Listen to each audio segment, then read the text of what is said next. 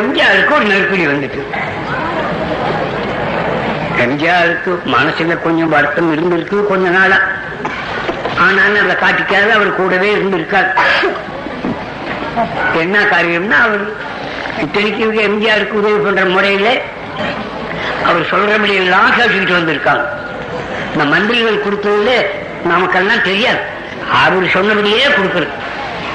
அதனால மந்திரி வேணுங்கிறவங்க கூட அவரை போய் கேட்டுக்கிறது, அவர் சிபாரிசு பண்ணா கொடுத்துரு.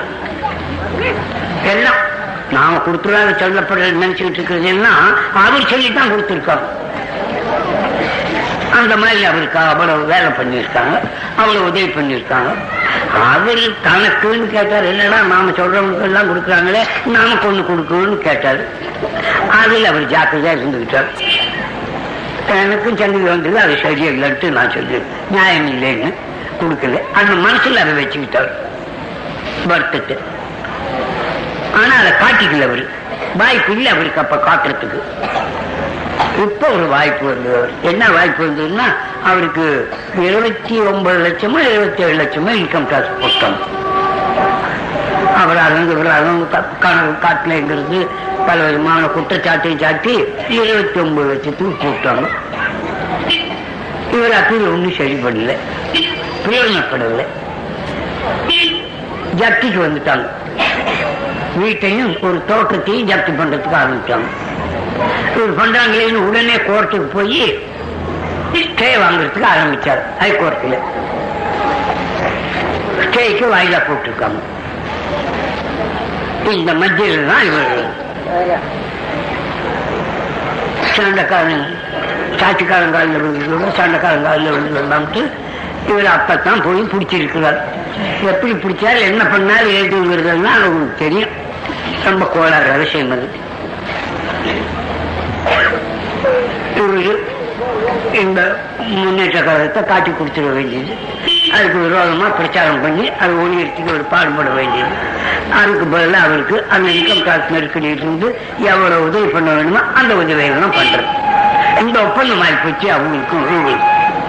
இந்த ஒப்பந்தத்துக்கு முன்னாடி நின்றவங்க கொங்காரமங்கலமும் சுப்பிரமணியமும் உறுதி கொடுத்துருக்காங்க, உங்களுக்கு இந்த காலையில் நாங்கள் சௌகரியம் செய்கிறோம், நீ ஆரம்பிச்சா போதுங்க.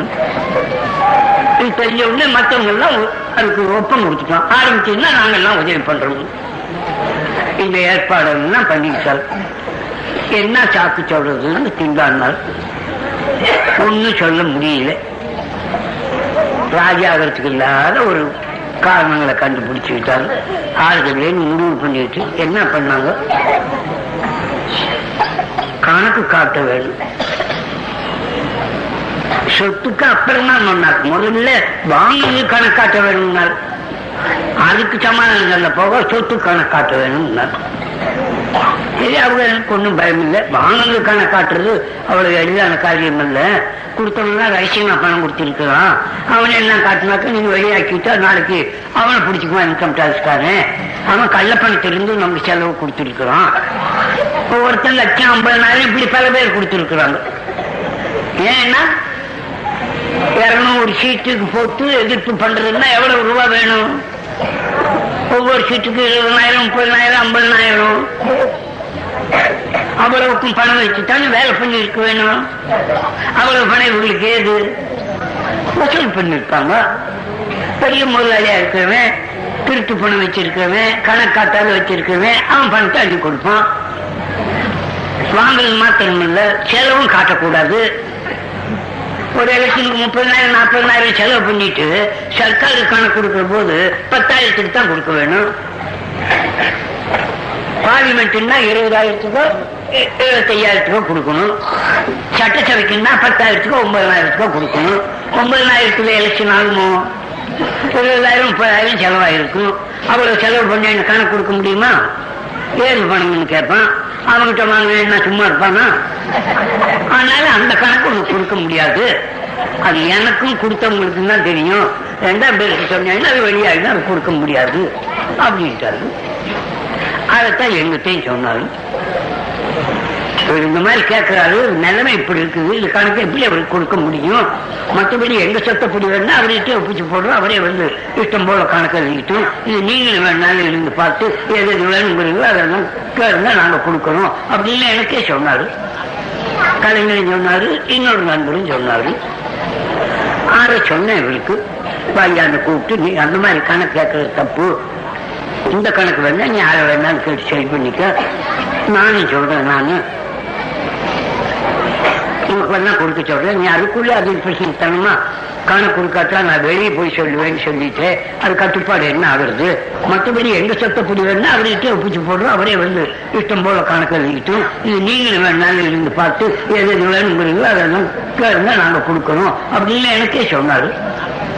கலைஞரும் சொன்னாரு, இன்னொரு நண்பரும் சொன்னாரு. ஆற சொன்னேன் இவருக்கு, பாய்யாண்டு கூப்பிட்டு நீ அந்த மாதிரி கணக்கு கேட்கறது தப்பு, இந்த கணக்கு வேணா நீ ஆற வேணான்னு கேட்டு சரி பண்ணிக்க, நானும் சொல்றேன், நானு உனக்கு வேணா கொடுக்க சொல்றேன், நீ அதுக்குள்ளே அது இன்ஃபர்மேஷன் தரணுமா, கணக்கு கொடுக்காட்டா நான் வெளியே சொல்லுவேன்னு சொல்லிட்டு அது கட்டுப்பாடு என்ன ஆகுறது, வெளியே போய் சொல்றேன்னு ஆரம்பிச்சாக்க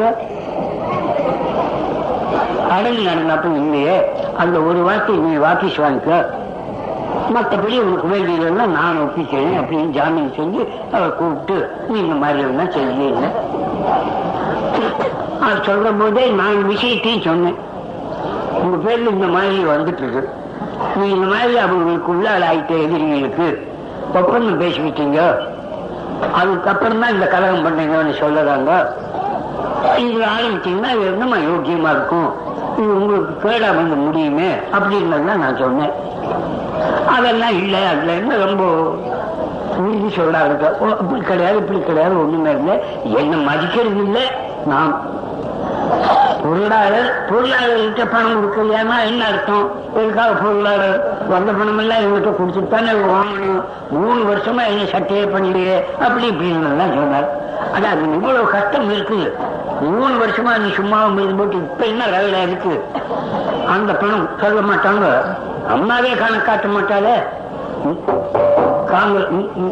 காங்கிரஸ் சொன்னால் 100-200 கோடி ரூபாய்க்கு மேல வசூல் பண்ணி செலவு பண்ணியிருக்காங்க, 15 மாகாணத்துக்கு ஓரளவு மாகாணத்துக்கு எத்தனை கோடி ரூபாய் செலவாயிருக்கும், எத்தனை பேர் கிட்ட பணம் வாங்கியிருப்பாங்க, ஒரு கணக்காக உங்ககிட்ட காட்ட முடியுமா, அவங்க ஜனங்களுக்காக காட்டுவாங்களா, அந்த அம்மாக்கிட்ட எவ்வளவு பணம் இருந்ததுங்கிறதுக்கு ஒரு அடையாளம் சொல்றேன்.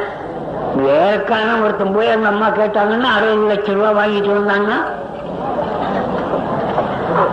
அவ்வளவு சல்லிஷா 60 லட்சம் ரூபாய் ஒரு ஆள்கிட்ட கொடுக்கறதுக்கு கடிதாசி இல்லாம சொல்லாம வாய்ப்பேட்டை நம்பினா எவ்வளவு ரூபாய் இருந்திருக்கும், அவ்வளவு பெரிய வரவு செலவுன்னா கணக்கு காட்டாம இந்த மாதிரி இருக்கிற போது நீ இதுக்கு கணக்கு காட்டுன்னா நல்லா இல்லை, அதை நீ கேட்கறது பிரயோஜனம் இல்லை அப்படின்னு எல்லாம் எடுத்து சொன்னேன்.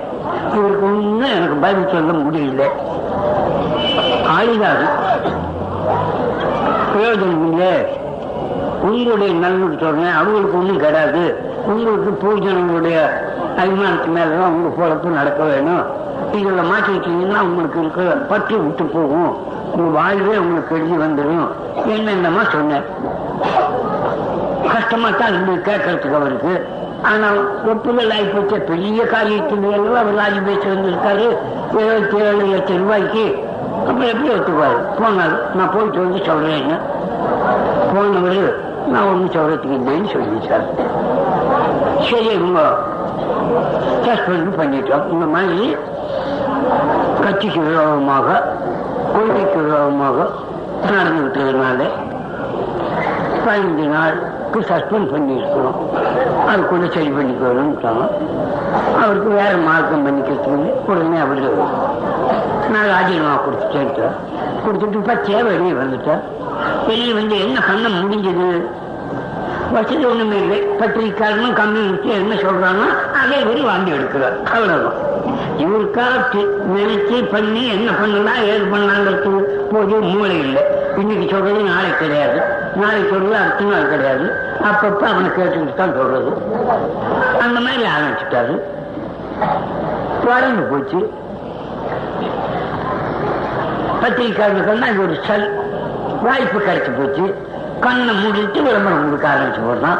அந்த விளம்பரத்தை எல்லாம் பார்த்து நிஜமாலுமே நாம பெரிய மனுஷன் ஆச்சேன்னு நினைச்சுக்கிட்டார்கள். என்ன நினைச்சு சொல்லிச்சுக்கிறார்கள். போக்குறது எல்லாம் புகணமா தான் போச்சு. ஒண்ணு யாரும் அவர் வெற்றி பெற்றேன்னு சொல்றதுக்கு இல்லையே. ஊர்கோலம் நடத்தியே பெரிய அமளிக்கு பண்ணலாம்னாரு. ஊர்கோலம் பார்த்துக்கோ ஊர்காலம் ஒண்ணும் இல்லாம பேசாம போன ஊர்கோலம் போராட்டம்லாம் போயிட்டு வந்தது. வேலை ஆறு அங்க அதனால ஒரு கலகமாயி அதனால வேலை ஆகலாம்னு நினைச்சாரு. போலீஸ்கார் ரொம்ப ஜாக்கிரதையா இருந்தாங்க.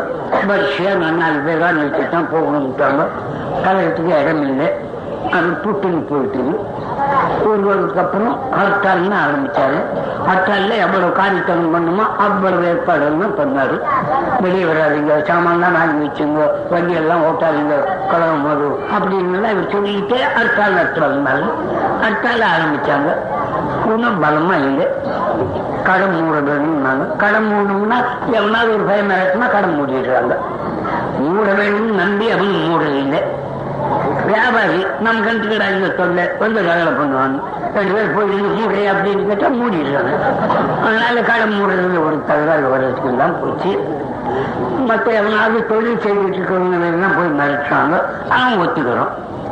எந்த மாதிரி மறைச்சாங்கிறது உங்களுக்கு பத்திரிக்கை எல்லாம் செய்தி வந்துருக்குங்க. ஒரு பரிகாரி ஒருவனுக்கு முகத்தவன் பண்ணிட்டு இருக்கணும், ஒரு பக்கம் பண்ணவங்க நிறுத்தி போட்டுட்டாங்க.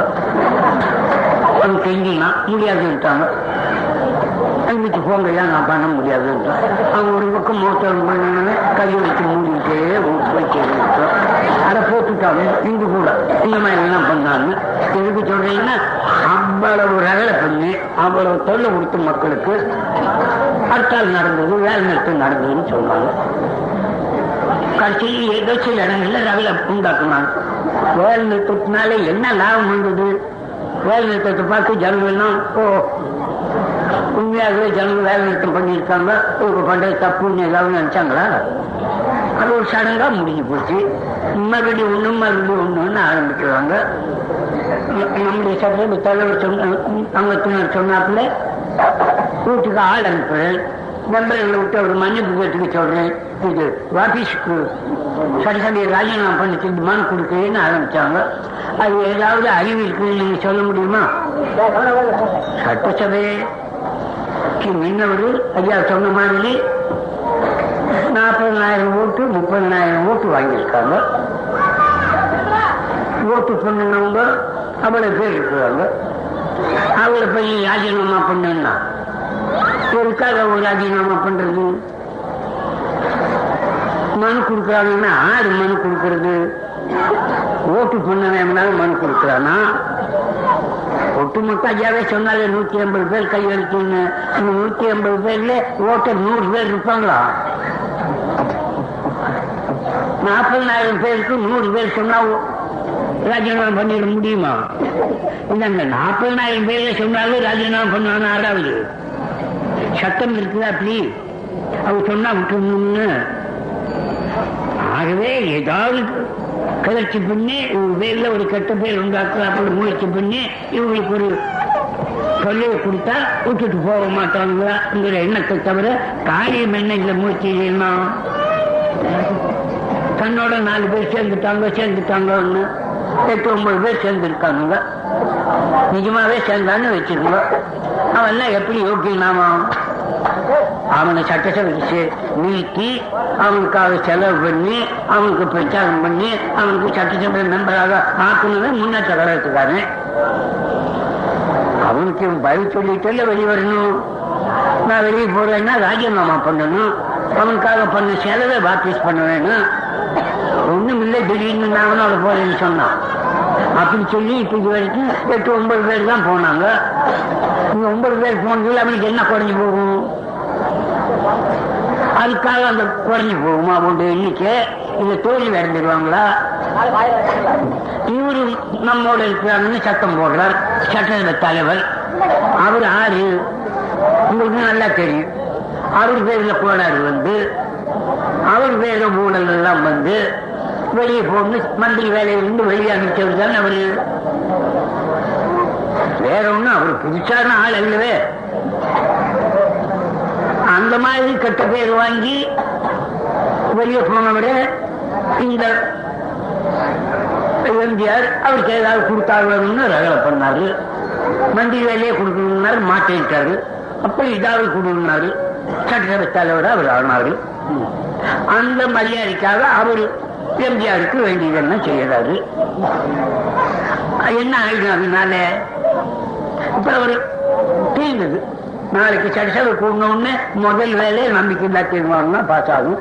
பாஸ் ஆகணும்னா அவர் வீட்டுக்கு போக வேண்டியவர். இவரால் அவரும் கட்டாருங்கிறத தவிர காரியம் என்ன செய்ய முடியும்?